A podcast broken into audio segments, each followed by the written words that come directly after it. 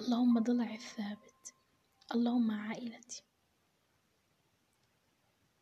في لحظة ما شعرت وآمنت أن لا أحدا يبقى لي سوى عائلتي.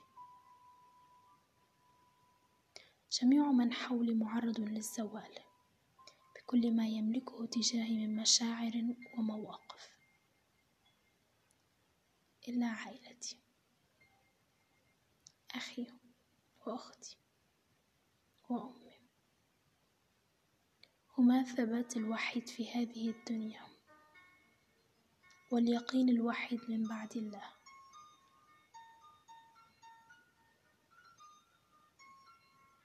العائلة أولا وثانيا وثالثا وعاشرا وأخيرا.